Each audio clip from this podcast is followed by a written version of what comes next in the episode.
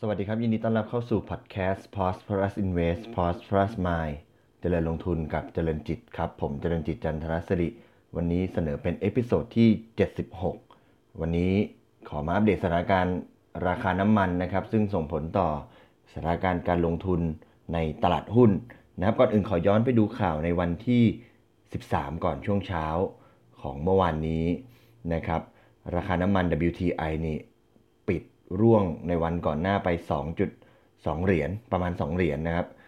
โดยปรับลดลงคิดเป็นประมาณสัก 4%ครับหลังจากที่สำนักงงานสารสนเทศด้านการพลังงานของรัฐบาลสหรัฐหรือ EIA เนี่ย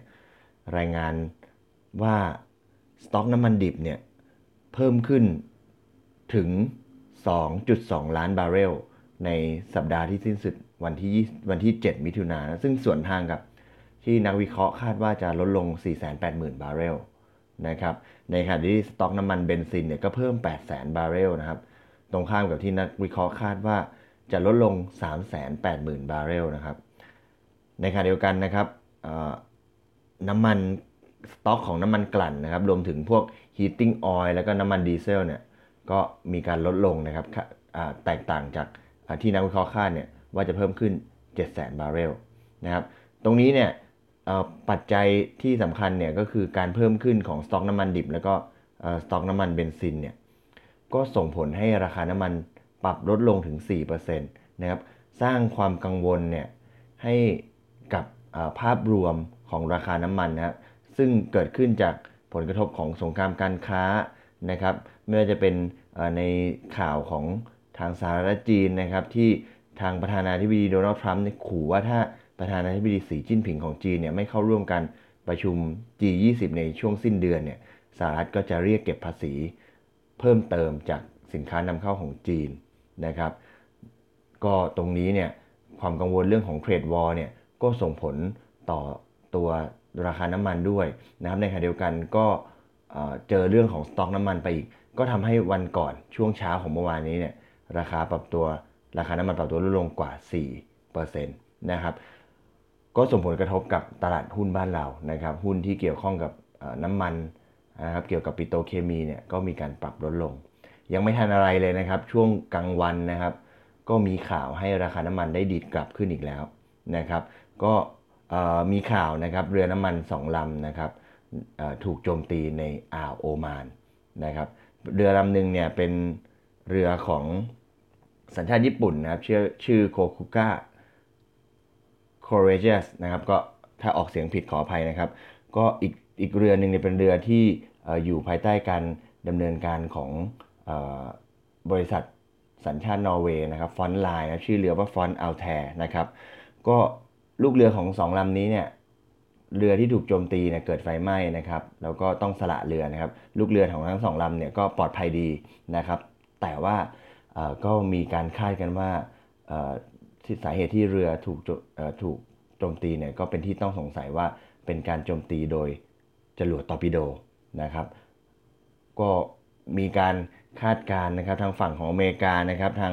ในคุณไมค์ปอมเปโอนะครับรัฐมนตรีว่าการกระทรวงการต่างประเทศสหรัฐเนี่ยก็ออกมากล่าวหาว่าอิหร่านเนี่ยเป็นเป็นผู้อยู่เบื้องหลังการโจมตีเรือบรรทุกน้ำมันทั้งสองลำนะครับ ซึ่งในตำแหน่งที่ตั้งของอ่าวโอมานเนี่ย ก็เป็นปากทางเข้า เป็นปากทางเข้า ก่อนที่จะถึงช่องแคบฮอร์มุสนะครับ ซึ่งก็จะนำไปสู่การเข้าสู่อ่าวเปอร์เซียซึ่งช่องทางตรงนี้เนี่ยเป็นช่องทางที่มีการเดินเรือขนส่งน้ำมันเนี่ยกว่า 1 ใน 5 ของทั้งหมดของทั้งโลกนะครับ มีสัดส่วนกว่า 1 ใน5นะครับ แล้วก็เป็นช่องทางออกสู่ทะเลของอิหร่านนะครับของอิรัก ของคูเวตนะครับของบราเรน ของกาตาร์ของสหรัฐอาหรับเอมิเรตแล้วก็ตัวโอมานเองที่อยู่ตรงนี้เนี่ยซึ่งแต่ละประเทศเนี่ยก็มีการผลิตแล้วก็จัดส่งเนี่ยผลิตภัณฑ์ทั้งน้ำมันแล้วก็ปิโตรเลียมเนี่ยปิโตรเคมีเนี่ยออกสู่ช่องออกสู่ตลาดโลกเนี่ยผ่านทางช่องทางนี้นะครับมันจะเป็นถ้า ถ้านักลงทุนไปเปิดดูในแผนที่เนี่ยจะพบว่าอาโอมานเนี่ยก็จะดักอยู่ทางปากทางออกสู่ทะเลอาหรับเลยนะครับ เพราะฉะนั้นเนี่ยตรงนี้เนี่ยพอมันมีความตึงเครียดเกิดขึ้นนะครับ เดิมทีเนี่ยสหรัฐกับอิหร่านเนี่ยก็มีความตึงเครียดกันอยู่แล้วนะครับ แล้วก็พอมาเกิดเหตุตรงนี้ก็ทำให้ความตึงเครียดเกิดขึ้นอีก ก็ทำให้ราคาน้ำมันเมื่อวานนี้หลังจากเกิดข่าวนี้เนี่ยราคาน้ำมันก็ดีดกลับขึ้นมากว่า 3% นะเมื่อกี้เราได้ฟังได้อัปเดตข่าวไปแล้วก็คือ ตอนแรกที่สต็อกน้ำมันดิบเพิ่มขึ้นเนี่ยราคาน้ำมันลงไป 4%พอมาเจอเหตุการณ์นี้เนี่ยราคาน้ำมันเนี่ยปรับขึ้นมากว่า 3%นะครับเพราะฉะนั้นเนี่ยตรงนี้เนี่ยก็ทำให้เกิดความผันผวนในตลาดราคาน้ำมันโลก แล้วก็ส่งผลต่อแน่นอนนะครับก็ต้องส่งผลต่อการลงทุนในบ้านเรานะครับ วันนี้เลยอยากจะขออัปเดตในส่วนของกลยุทธ์การลงทุนนะครับ ที่ซึ่งผมก็ได้ไปรวบรวมมานะครับ ไม่ว่าจะเป็นกลยุทธ์ของทางที่ทางบริษัทหลักทรัพย์กสิกรไทยเขาได้อัปเดตเอาไว้นะครับ แล้วก็รวมถึง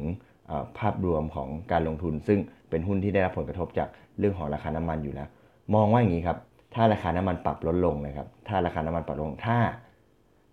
ถ้าน้ำหนักของเรื่องเทรดวอลก็ดี หรือเรื่องของสต็อกน้ำมันก็ดี หรือความกังวลเรื่องเศรษฐกิจ โลกก็ดีเนี่ยมันให้น้ำหนักสูงกว่าเรื่องของความตึงเครียดในอิหร่าน หรือว่าในเรื่องของการขนส่งน้ำมันนะครับ ถ้าเราให้น้ำหนักเรื่องของน้ำมันลดลงเนี่ยเราก็ต้องไปมองหุ้นที่ได้รับประโยชน์จากราคาน้ำมันลดลงนะครับ ซึ่งมีอะไรบ้างนะครับ ถ้าจะมี 3 ก็จะมีหลักๆมี 3 กลุ่มนะครับ ที่เราจะสามารถดูได้กลุ่มแรกก็คือกลุ่มสายการบิน นะครับซึ่งกลุ่มสายการบินเนี่ยก็ใช้น้ำมันเป็นต้นทุนหลักนะครับซึ่งหุ้นในกลุ่มสายการบินหลักๆ ในบ้านเรานะครับที่ยังพอจะมีสภาพคล่องเทรดกันอยู่นะครับแล้วก็ที่ที่คนยังนิยมเข้าไปเล่นอยู่ก็จะมีการบินไทยนะครับ BA นะครับบางกอกแอร์เวย์นะครับแล้วก็ตัว AAV นะครับตัวไทยแอร์เอเชียแต่ว่าผมก็เรียนว่าในส่วนในส่วนความเห็นส่วนตัวของผมนะครับหุ้นกลุ่มสายการบินเนี่ยเล่นยากนะครับเพราะว่า ค่อนข้างมีความผันผวนแล้วก็มีความการแข่งขันกันสูงนะครับเพราะฉะนั้นตัวนี้อาจจะต้องพิจารณาดีๆ อาจจะเว้นไปก่อนนะครับ อีก 2 ตัวที่ค่อนข้างชัดเจนและน่าสนใจนะครับ กลุ่มแรกก็คือตัวโรงไฟฟ้านะครับโรงไฟฟ้าเนี่ยก็จะเลือกบางโรงที่มีตัววัตถุดิบนะครับวัตถุดิบที่ป้อนโรงไฟฟ้าเนี่ยเป็นเป็นพลังงานที่มาจากน้ำมันนะครับ ก็ได้แก่ตัวบีกริมแล้วก็ตัว กราฟนะครับตัวบีกิมแล้วก็ตัวกราฟนะครับก็ 2 ตัวนี้ก็สามารถที่จะเลือกลงทุนได้นะครับ แล้วก็อีกตัวหนึ่งนะครับ อีกกลุ่มหนึ่งที่จะมีต้นทุนมาจากต้นทุนพลังงานเช่นเดียวกันนะครับ ก็คือตัวกลุ่มที่เกี่ยวกับ packaging นะครับไม่ว่าจะเป็นตัว BGC นะครับ Bangkok Glass Container นะครับตัว OSP โอสถสภานะโอสถสภาจริงๆ แล้วก็คือหลักๆ คือขาย M150 ใช่ไหมครับ แต่ว่าในส่วนของการ ขายเนี่ยเขาก็มีการผลิตตัวบรรจุภัณฑ์เองด้วยนะครับ เพราะงั้นก็เลือก 3 กลุ่มครับ กลุ่มสายการบิน กลุ่มโรงไฟฟ้าที่มีฟีดสต็อกเนี่ยเป็นเป็นพลังงานนะครับ แล้วก็ตัวกลุ่มวัตถุดิบเอ่อตัวกลุ่มแพคเกจจิ้งที่มีวัตถุเอ่อที่มีต้นทุนเป็นพลังงานเช่นเดียวกัน แต่ถ้าสถานการณ์ในตอนออกกลางนะครับ มีความรุนแรงมากขึ้นนะครับ อิหร่านกับสหรัฐก็ดี นะครับหรือว่าเรื่องของการขนส่งน้ำมันขนส่งปิโตรเลียมที่มันมีการสะดุดไปเนี่ยเราก็ต้องไปโฟกัสที่กลุ่มพลังงานนะครับ ซึ่งตัวหลักๆก็หนีไม่พ้นนะครับ กลุ่มตัวผู้ผลิตน้ำมัน แล้วก็ปิโตรเคมีแล้วก็โรงกลั่นนะครับ เพราะว่าในส่วนของอ่าวช่องแคบเฮอร์มุสเองเนี่ยที่เป็นช่องทางผ่านของของผลิตภัณฑ์เนี่ยก็ไม่ได้ส่งแค่น้ำมันดิบอย่างเดียวนะครับ ก็มีผลิตภัณฑ์ที่ออกจากโรงกลั่นออกจากโรงปิโตรเคมี ที่อยู่ของประเทศที่อยู่ในละแวกนั้นมาด้วยนะครับเพราะฉะนั้นก็ย่อมจะส่งผลต่อ supply ของของปริมาณน้ำมัน แล้วก็ตัวปิโตรเคมี แล้วก็ผลิตภัณฑ์ที่เกิดจากโรงกลั่นนะครับเพราะฉะนั้นก็ต้องมองไปที่ปตทจีปตทปตทนะครับปตทจีซีนะครับปตทสผนะครับแล้วก็กลุ่มโรงกลั่นนะครับ ไม่ว่าจะเป็นไทยออยล์นะครับหรือว่าอาจจะเป็นบางจาก BCP เป็นต้นนะครับ ก็เพราะฉะนั้นก็ ให้นักทุนไปจับตาดูนะครับสำหรับสถานการณ์น้ำมันที่เกิดขึ้นนะครับ ถ้าน้ำมันมีการปรับตัวลดลงแรงด้วยความกังวลเรื่องของปัจจัยเศรษฐกิจโลกเทรดวอลมากกว่าเดาโฟกัสที่กลุ่มหุ้นที่รับประโยชน์จากราคาน้ำมันลดลง แต่ถ้าสถานการณ์ตึงเครียดในตะวันออกกลางเกิดขึ้นนะครับก็ให้โฟกัสที่หุ้นในกลุ่มของ